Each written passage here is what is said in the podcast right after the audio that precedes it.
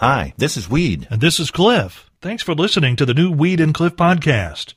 It's a collection of things we think are interesting, and we hope you enjoy our take on them. And if you do, please consider clicking that support the podcast button over on the other side of the page. Thanks again for listening to the new Weed and Cliff podcast.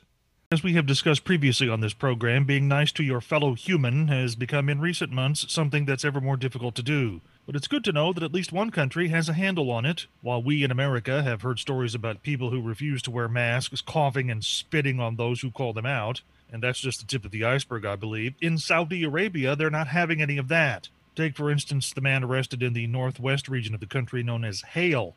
Authorities there caught him spitting on shopping cart handles in a grocery store. And after his arrest, prosecutors said his actions amount to first degree murder because he was COVID positive, and therefore that crime, spitting on shopping carts, is punishable by death. In Saudi Arabia, be nice to others, or you'll be beheaded. We'll show you. By golly.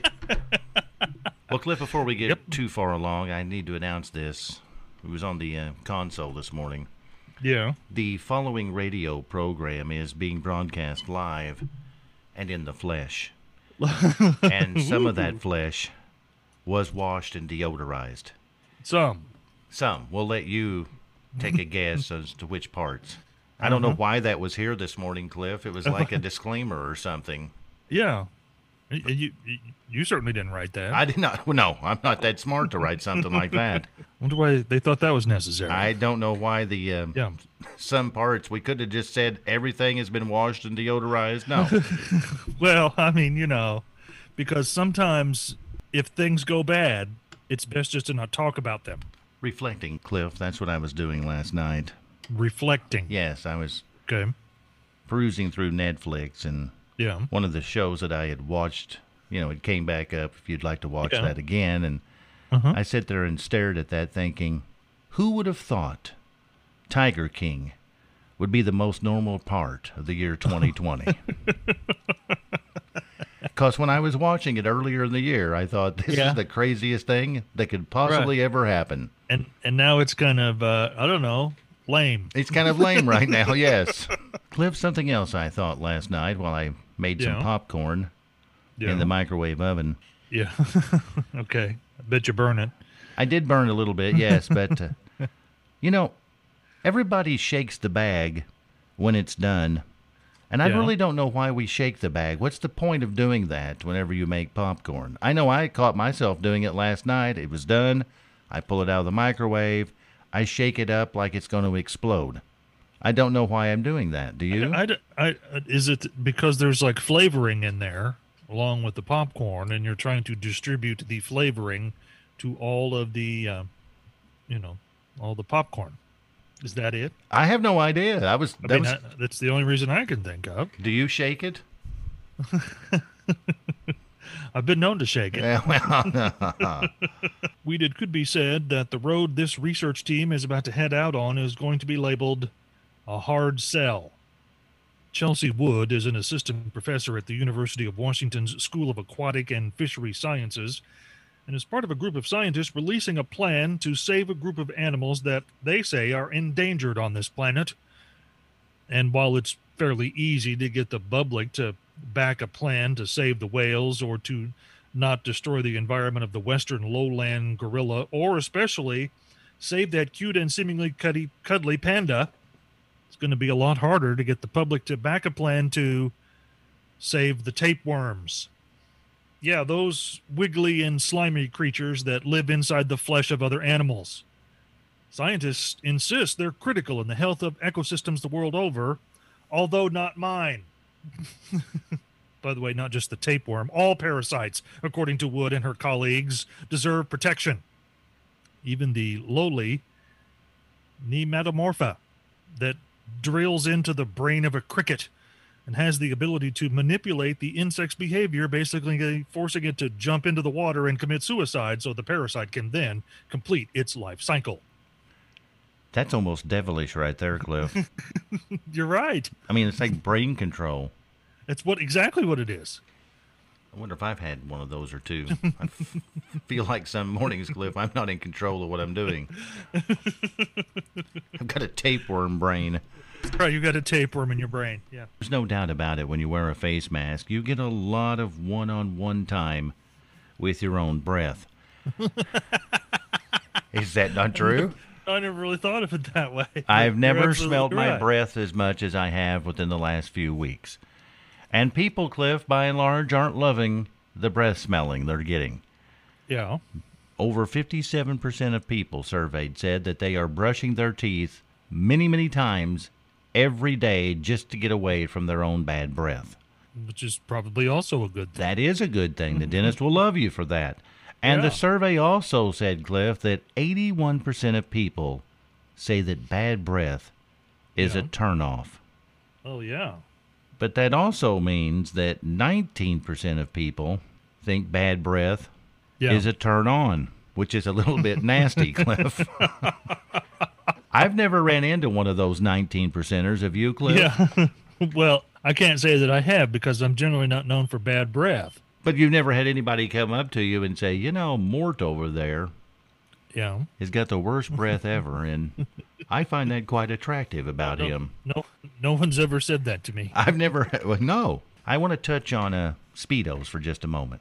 Okay, let me rephrase that. I don't really want to touch on them. I just want to talk about I want to touch on Speedo. that didn't come out right. That didn't come out right. I guess I should have said, Cliff, who decides what's in fashion and what isn't in fashion? Because a yeah. I mean, that's a. I I don't think there's any one specific, you know, person. It's kind of just a movement. because right now, Cliff, somebody Yeah. or whoever it is, or the movement or whatever, Yeah. has decided that speedos are now in. Oh, they are. Uh huh. it's the uh, all the rage, and I just got to thinking about that. yeah. How many guys?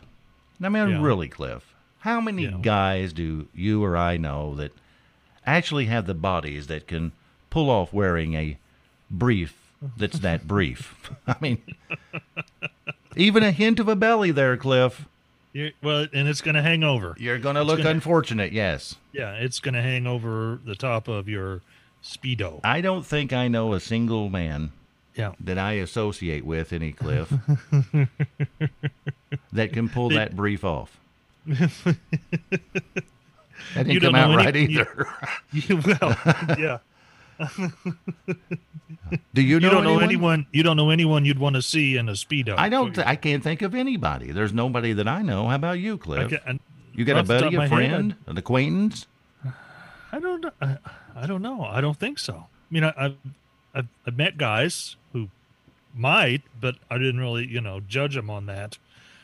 That's not one of your requirements for a friendship. Is No, it's not. Yeah, is how they would look in a speedo. No, that would not be me.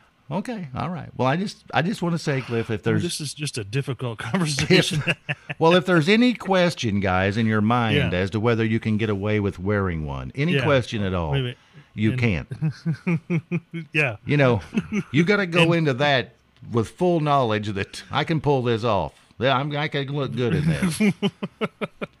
don't pull it off. okay, it's 725. Stop it. We shouldn't have went down that path, I don't think, Cliff. Yeah, you can we get a do over there? We'd usually, when one retires after serving a long time in any job, there's going to be, at the minimum, celebratory cake. But this unidentified in, man in France got, well, he got more than what he was probably wanting on his last day of work. The 64 year old man we'll call Monsieur Unfortunat got a surprise on his last day of work at, at this French defense contractor company. And that was a ride in a Dassault Rafale fighter jet, which would, of course, be the one that can go twice the speed of sound and climb to over 40,000 feet. Now, normally, when a civilian gets a ride in an aircraft of that capability, there's a checkout and safety briefing lasting several hours and a medical clearance as well. Monsieur Unfortunat got to visit with the doctor, but the rest of that stuff, not so much.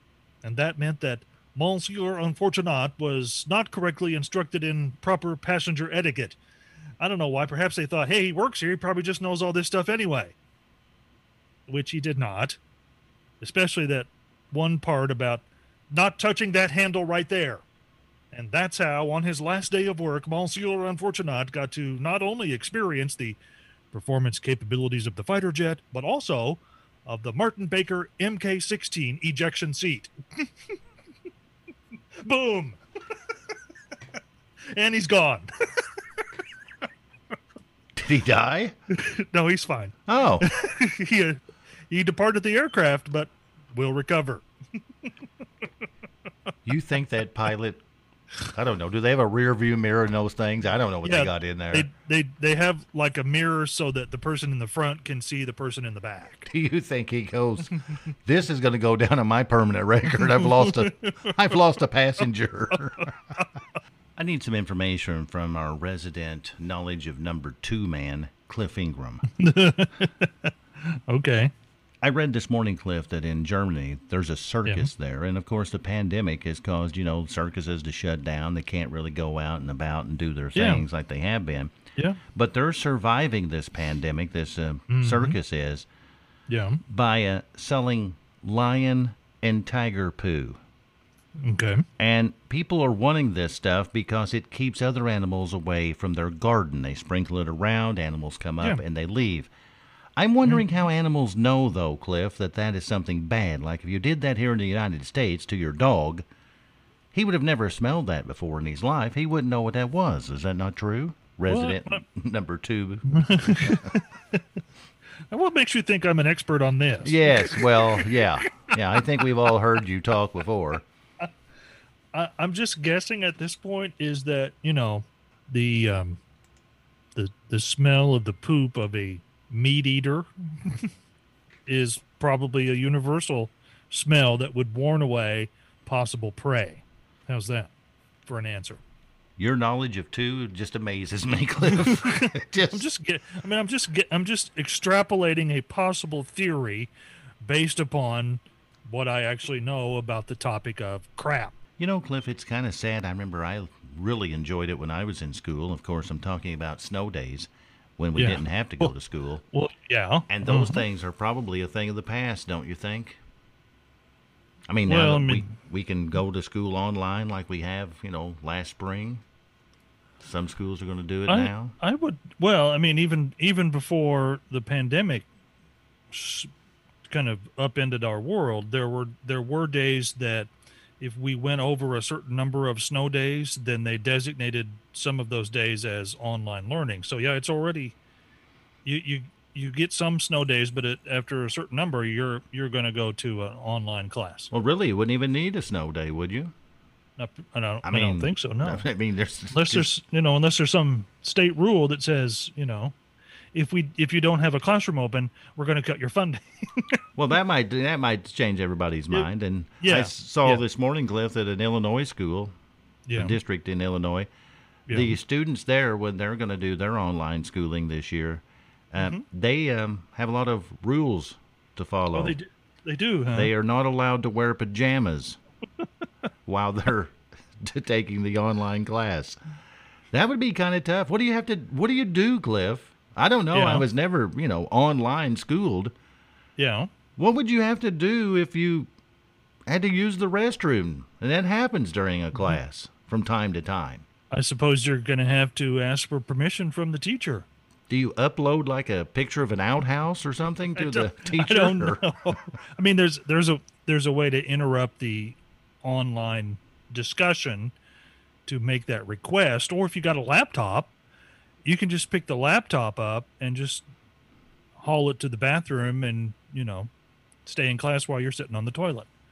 Uh, no, no, no, no, no, no. It's just a thought. I'll just send a picture with my legs crossed. That's what I'll do, Cliff. It's time now for Take It to the Bank. Okay. If you've ever been to a professional drag race contest, yeah. like the ones they have around Labor Day, usually, Cliff, in Indianapolis, you okay. will know the feeling I'm talking about when these sound waves from these machines come flying past you, pounding you in the chest to where you think your lungs are going to explode. okay. And I looked up some of the uh, facts about this, Cliff, and I found yeah. out that your eardrums mm-hmm. will rupture once the sound is at 150 decibels. Okay. slightly louder than a jet engine going off right next to you. Yeah. Your lungs would rupture at 200 decibels. Ooh, so that is technically possible. Actually, it's impossible. Oh, okay. Because for a sound to be louder than 194 decibels, the Yeah. air breaks down the sound waves and it can't possibly get there. Oh, okay. But it's pretty close, Cliff. And if you've ever been to one of those races, you will swear by the end of the day you've lost at least a left lung. It hurts. Cliff, was there anything said today? Oh, there were a few things said, some of which uh, you in particular may regret later. Let's start with number three. I want to touch on Speedos. Okay, I do No, you- regret that. Yeah, you, you don't want to touch No, on Speedos. I don't want to touch on that at all. Right. Number two, a lot of one on one time with your own breath. Don't want to do that either, Cliff. No, you don't. No. And the number one morning roadshow phrase for today I feel like some mornings I'm not in control of what I'm doing. Well, today, yeah, that would be That would be one of those days, and that's probably why you said you wanted to touch a Speedo. okay. We didn't have to go over that twice. If there's something you'd like to hear us talk about, go to weedandcliff.com and click the Contact Us button and send us a message. Thanks again for listening to the new Weed and Cliff podcast.